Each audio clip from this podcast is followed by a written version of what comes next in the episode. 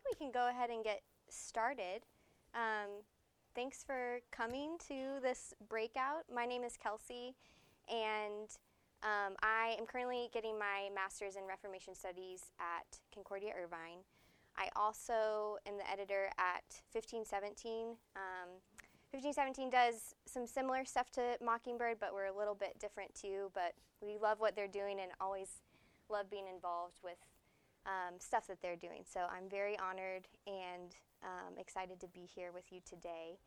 Um, I'm going to start with a story from my youth, so you, you will probably know me a little bit better after this. Um, one day when I was in third grade, I was in line for recess, and my good friend Erica Sawyer turned to me and she said that the world was going to end in approximately two years due to Y2K. I did not know what Y2K was at the time. Um, and because I fear the opinions of others, I was not about to ask Erica for more information. So I spent the rest of the afternoon reflecting on the whole world ending part before I could go home that night and ask my parents more about it. And I'm not sure what my parents told me and what other information I picked up from Erica, but I do know that by fourth grade, I was on high alert for the end of the world. And by the fall of fifth grade, my apocalyptic anxiety was at an all time high. Um, keep in mind that at this time I was also living in Arkansas. And Arkansas is a great place. I have friends that are here from Arkansas. It's beautiful. But there are a lot of fundamentalists that live there. And so all of these people seem to also be purporting the idea of a left behind cataclysmic event to coincide with the turn of the millennium. Um, it seemed like everyone was preparing for the end of the world but my family.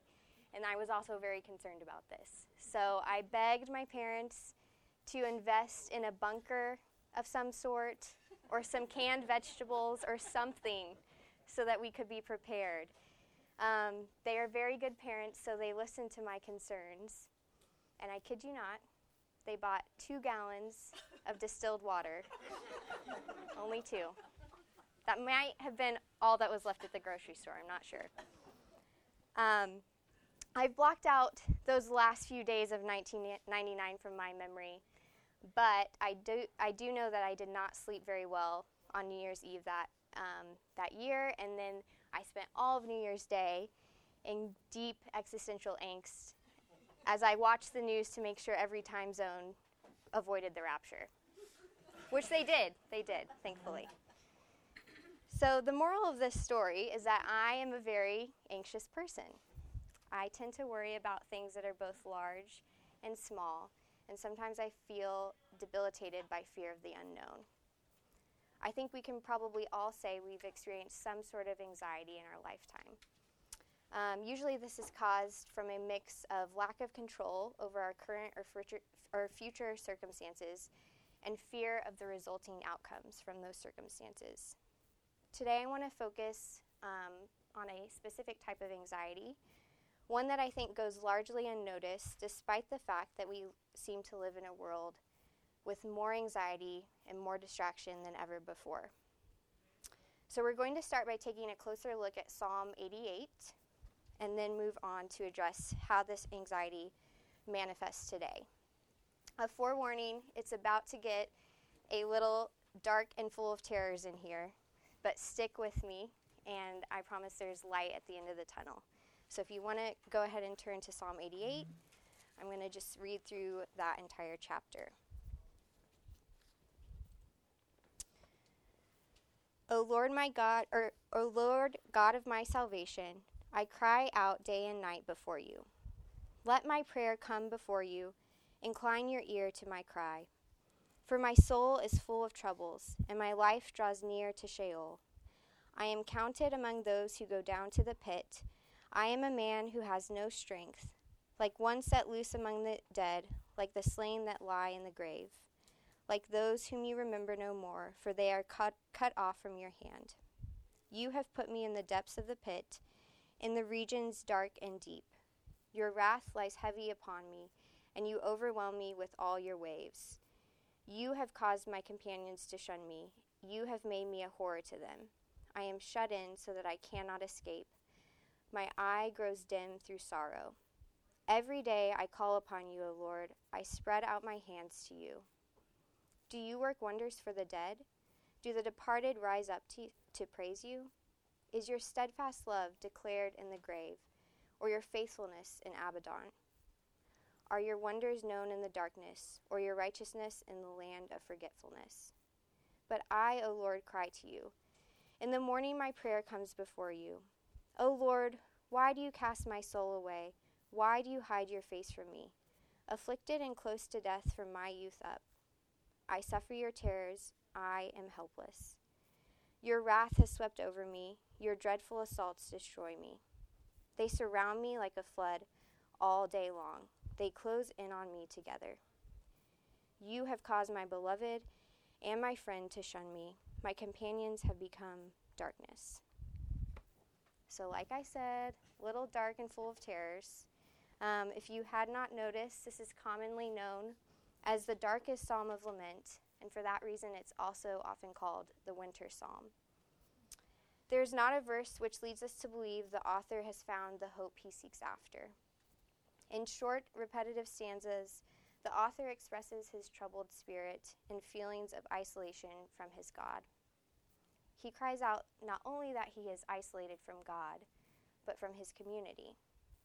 His neighbors and his beloved shun him, and he says that his only companion left is darkness, and that's the last we hear from him.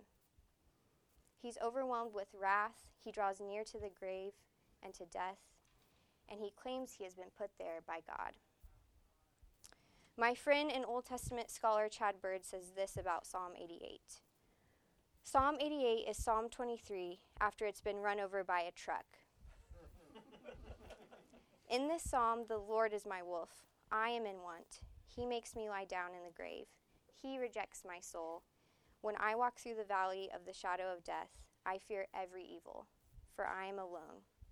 It's the kind of psalm we pray when it feels like Jesus has become our enemy or we his doormat. So, what is going on here? Why does the psalmist feel overwhelmed by God to the point of almost near destruction or certain destruction? Psalm 88 reminds me of a type of anxiety best described and experienced by the reformer Martin Luther. This is the all encompassing anxiety or despair of the heart that Luther identified as Anfechtung throughout his lifetime. There's no exact English translation for the word Anfechtung.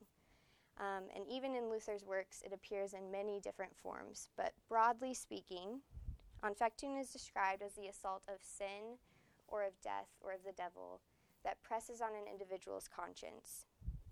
It results in feelings of despair, angst, or deep anxiety that one cannot be reconciled to God, due both to that person's sin as well as God's wrath against such sin.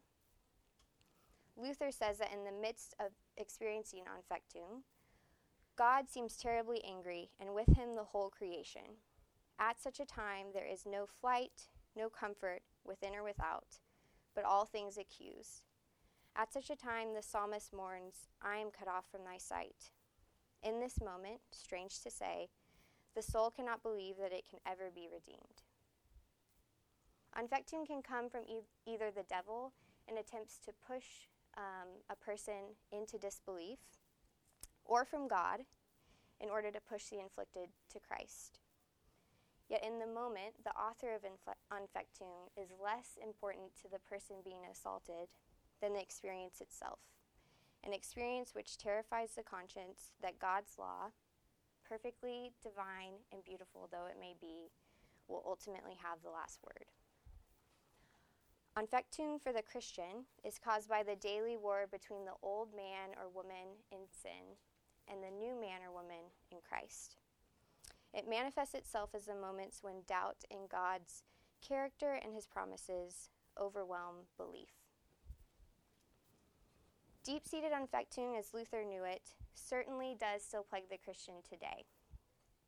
Yet at the same time, I believe there's a point to be made in the fact that this deep despair feels less familiar to us. We are a culture separated from the realities of death, and therefore the realities of our eternal existence. So while those in Luther's day expected to die, we expect to live. As the great Ricky Bobby from the classic Talladega Nights once said, with advances in modern science and my high level of income, it's not crazy to think I'll live to be maybe 300. we are all Ricky Bobbies. We expect to live for forever. And longer lifespans and better quality of life are good things.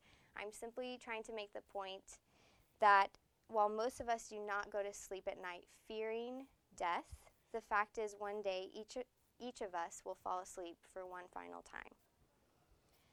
Because I do not daily wonder if I will be here today or tomorrow or next year, I also don't spend much time questioning God's judgment or the possibility of my separation from Him. These things are just not on the forefront of my mind but I do still worry about wrath and judgment daily. Just has a little bit of a different flavor. My anxieties center much less on my status before God and much more on my status before my neighbor. For example, will I succeed at work? Am I happy? Will I ever be happy? Am I enough? Am I smart enough? Am I valuable enough? am I going to bomb this talk at Mockingbird? And what are you people going to think of me if I do? These are my daily anxieties, all of which circle around the righteousness I so desperately hope to win from others. To echo the end of Psalm 88 Do not cause my peers to shun me, O Lord. And it might be easy to assume that this shift from concern about what God thinks of me to what you all think of me is a good thing a God in the sky, a perfect God, nevertheless, has to be more demanding than you all, right? So if I could just make my peers and my community and my world my judges, surely I would find more acceptance and more thriving, as they like to say. Yet, in our time and culture, while we may be less concerned that God could smite us at any moment, Anxiety and distraction seem to be on the rise, and I believe the two go hand in hand. Implicit yet rarely, rarely spoken about in our broader culture is the claim that we as a race are progressing from chaos, superstition, and religion to order, logic, and science. This myth of the secular, as it is known, claims that with each generation, man and woman rely less and less on the need for God as we become more and more self reliant. Belief in God maybe was helpful in the past, but that's no longer the case. And so secular society has said, good riddance. We are free from God, which means we are also free from his wrath. We are moving towards perfection ourselves, and therefore we no longer need to worship a perfect being. This means we've also liberated the author of Psalm 88 from his neurotic concerns um, about being overwhelmed by God. But if this is the case, the question still remains why are we still so anxious? It's no secret that anxiety is a growing problem. According to the National Institute of Mental Health, anxiety is the most common mental health disorder in the United States, affecting nearly one third of both adolescents and adults. And in the last decade, anxiety has overtaken depression as the most common reason college students seek counseling services, according to the American College Health Institute. Have we, in our incessant need to avo- avoid anxiety, only produced more of it? The narrative today seems to be that anxiety can be conquered by the internal strength of anyone willing to tackle it. But if you are an anxious person, you might agree with me that this is not necessarily good news. How can one muster up the ability to overcome fear, worry, and concern while experiencing fear, worry, and concern? If I do not feel valuable, worthy, and capable, mustering such feelings without any intrinsic or external reason as to why they are true does not solve my worth problem. So, where can good news that one is more than the value of others' opinions come from? Without a clear answer in the face of despair, it seems we are more often than not um, turning to distractions to soothe our consciences. If we can't find comfort inside ourselves, maybe we can keep ourselves just busy enough that we don't have to worry about our existential angst. Meant to be a solution to anxiety, oftentimes these distractions only serve to reinforce our despair by reflecting our anxiety back to us through the opinions of others. And social media is the perfect vehicle for this. Posts, comments, tweets, all of these become the means by which we can collect quick judgments predetermined in our minds to help calm our consciences. So we scroll, we tweet, we like, we post, and we edit. And then we sit and we wait to collect the judgment of others. Yet the irony, of this is that while one day this, this process may help us feel on top of the world, there is always someone with more followers, more rage, more condemnation waiting for us the next day. Our need to distract ourselves from anxiety only produces anxiety, causing us to return to these means over and over again. And social media can be a good thing. I know that there's a lot of good that can come from it. But there are no studies, to my knowledge, on how scrolling through Instagram calms anxiety. I believe there are a lot of studies to the contrary. What we find on social media is nothing more than the wrath we so desperately wish to escape.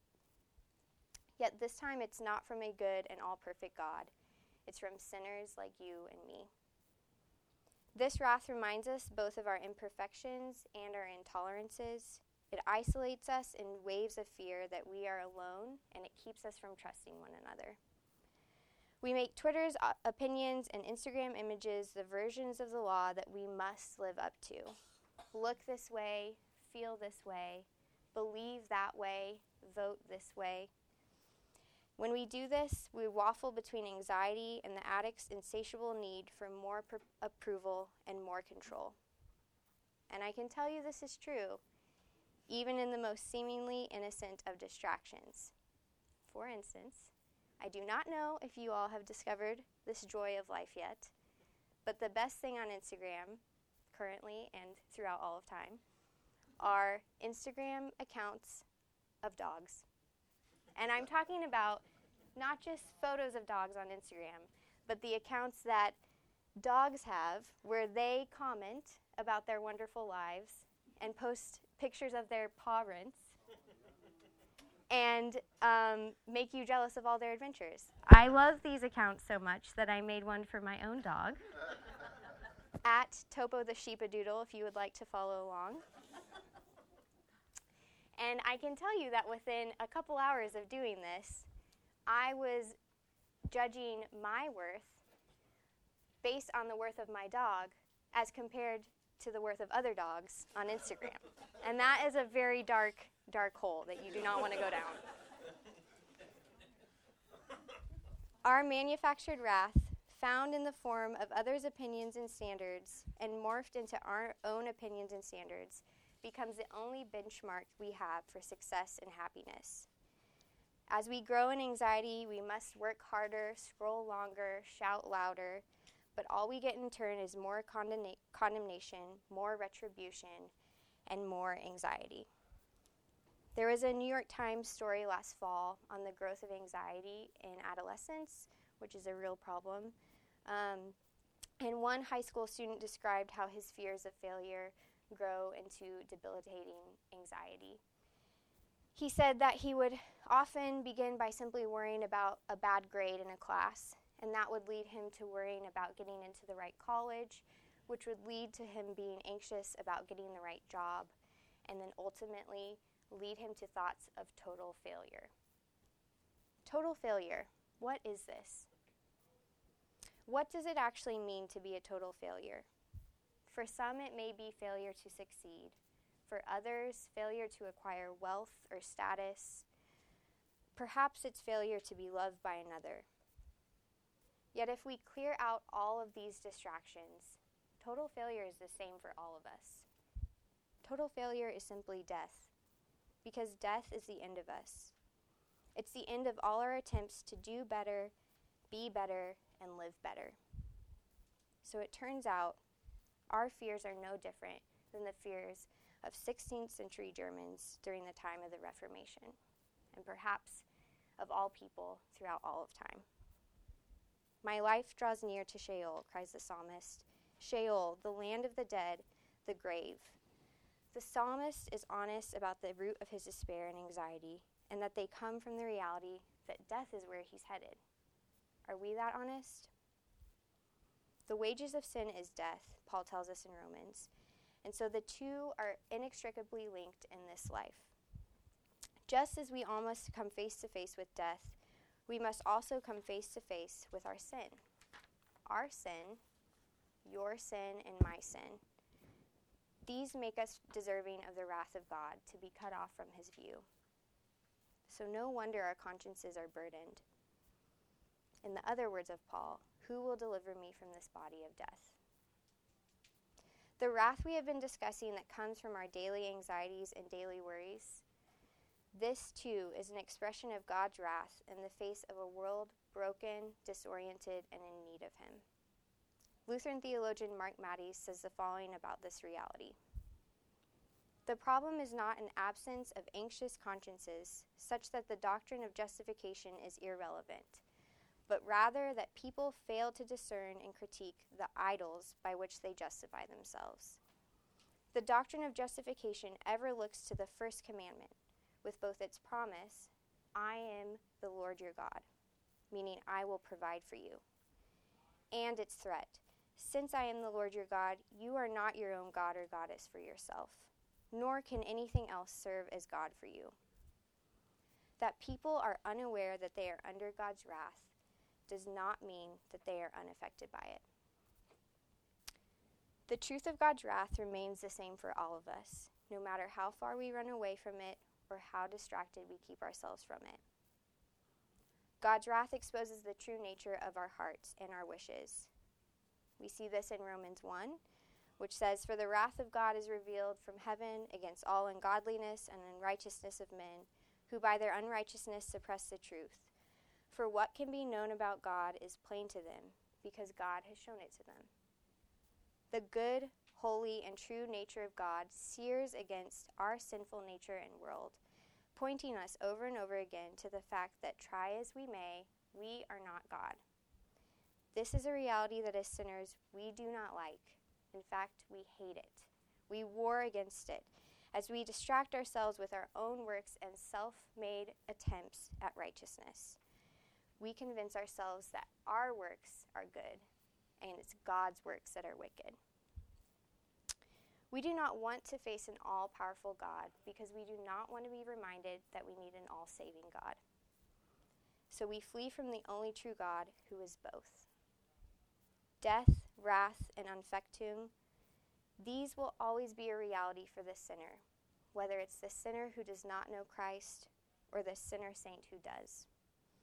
It does not matter how many distractions we heap on top. But God's law will always have its way with us, as Luther tells us in his Heidelberg Disputation. He says, The Lord humbles and terrifies us by means of the law and the witness of our sins, so that we appear in our own eyes, as well as those of all men, to be nothing, foolish and wicked, for this is what we actually are. Insofar as we know and confess this, there is no former majesty in us, but our life is buried in God, having ourselves nothing except sin, foolishness, death, and hell. So, am I saying a terrified conscience is what saves you? No. What saves us is knowing God is not just perfectly righteous and all powerful, but that He is perfectly loving, gracious, forgiving, and saving. We know God is these things because He tells us He is so. He has fulfilled His promises to be so through the person and work of Jesus Christ. We cannot flee from anxiety of any type unless we flee from it to the cross. And so, for the Christian, wrath and anfechtung do not have the final say. It's God's promises, found in His Word, that remind us of His faithfulness as we free and free us as we finally are able to call a thing what it is. On account of Christ, we are able to name ourselves as sinful and God as God. God uses His law to lay us bare and remind us that He is the one and only, and that we are not. Isaiah calls this his alien work. Alien because it is strange and foreign to the way that God wants to be known by us through his proper work, the loving and saving work done through the gospel. The gospel is the good news that while we were yet sinners, enemies of God, anxiously attempting to justify ourselves, Christ died for us. He did this that we might no longer be under the wrath of the perfect one, because we have been cloaked in his righteousness. And this is where it's good to make another point. Because perhaps your Anfechtung does not come from doubt that God will save you, but more from the idea that God will save you, but he's really kind of unhappy about it. He doesn't really love you, he doesn't really like you. He's just doing it out of obligation. But faith in Christ doesn't just mean we are forgiven, nor that we are just cloaked in righteousness. It means that we are actually given his righteousness. It's imputed to us, so that when he looks at us, he is perfectly pleased. He does not see a nagging to do when he sees you. All he sees is Christ. It's not Anfechtung in and of itself that brings us closer to the Father. Seeking after pangs of the conscience is not faith. This is simply works righteousness of the masochistic variety. The point is not to get lost in Anfechtung or your daily anxiety, nor to flee from it. The point is that when we feel anxious about the little things or the big things, we are reminded of Christ's words that are for us and about us, and the fact that they remain true no matter how we feel. Right in the middle of his lament, the psalmist asks God, Do you work wonders for the dead? Do the departed rise up to praise you? Is your steadfast love declared in the grave? These questions beg the answer. If the dead are not raised, there are no wonders to be praised. Thus, we must be raised from the dead. Only in being raised can we declare these wonders. Only in being freed from the darkness can we know his steadfast love. If death is not reversed, everything we feel from our Anfechtung is true. And yet, faith in Christ tells us this is not the case. So, in a psalm where there seems to be no hope, we find hope. And 1 Corinthians 15 explains how this hope is made possible. If in Christ we have hope in this life only, we are of all people most to be pitied. But in fact, Christ has been raised from the dead the firstfruits of those who have fallen asleep. For as by a man came death, by a man has also come the resurrection of the dead. For as in Adam all die, so also in Christ shall all be made alive. Christ is the answer to the psalmist's despair. He is the answer to our questions of despair, both in this life and in the next. He is the only answer. This does not mean that we will not still feel anxious and some of us more than others. But it does mean that even in the most overwhelming of anxieties, we can know that these two have been conquered as we hope for the reality of the not yet. It's Christ who dies a death against death, as Luther would say. In conquering death and sin, he conquers our fear of ultimate failure. And furthermore, he reconciles us to himself. Given faith in Christ, we are free to believe God is a God of mercy and grace, not a God of anger and wrath. We are free to see God as He truly is, and therefore we are freed from our anxieties. On the cross, Christ took on the wrath of God so that we would not have to, and in doing so, He experienced the reality of Anfechtung, a reality we will never know. We have a Savior who knows what it's like to feel the hounding of sin, death, and the devil, and even more defeat from all three.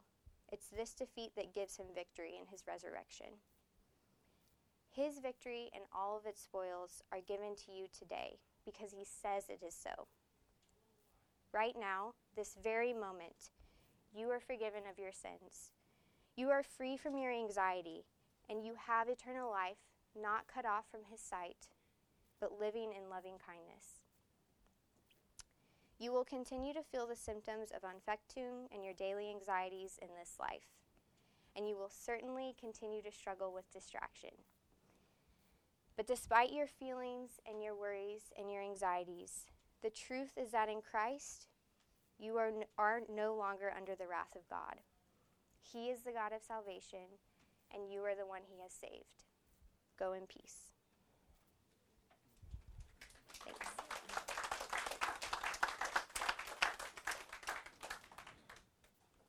I guess I can answer questions. We have some time. Very important. At Topo, T O P O, the sheepadoodle.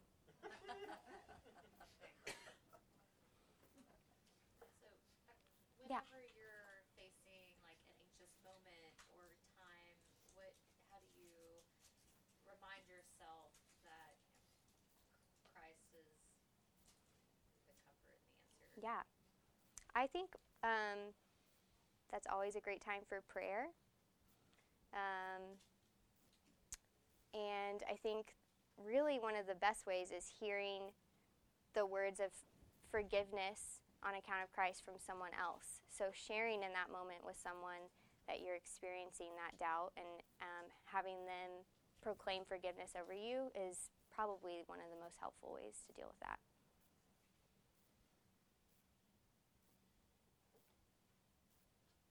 Well, no. Yeah. How far into Luther's life did he come up with Anfechtung? That is a great question. I do not.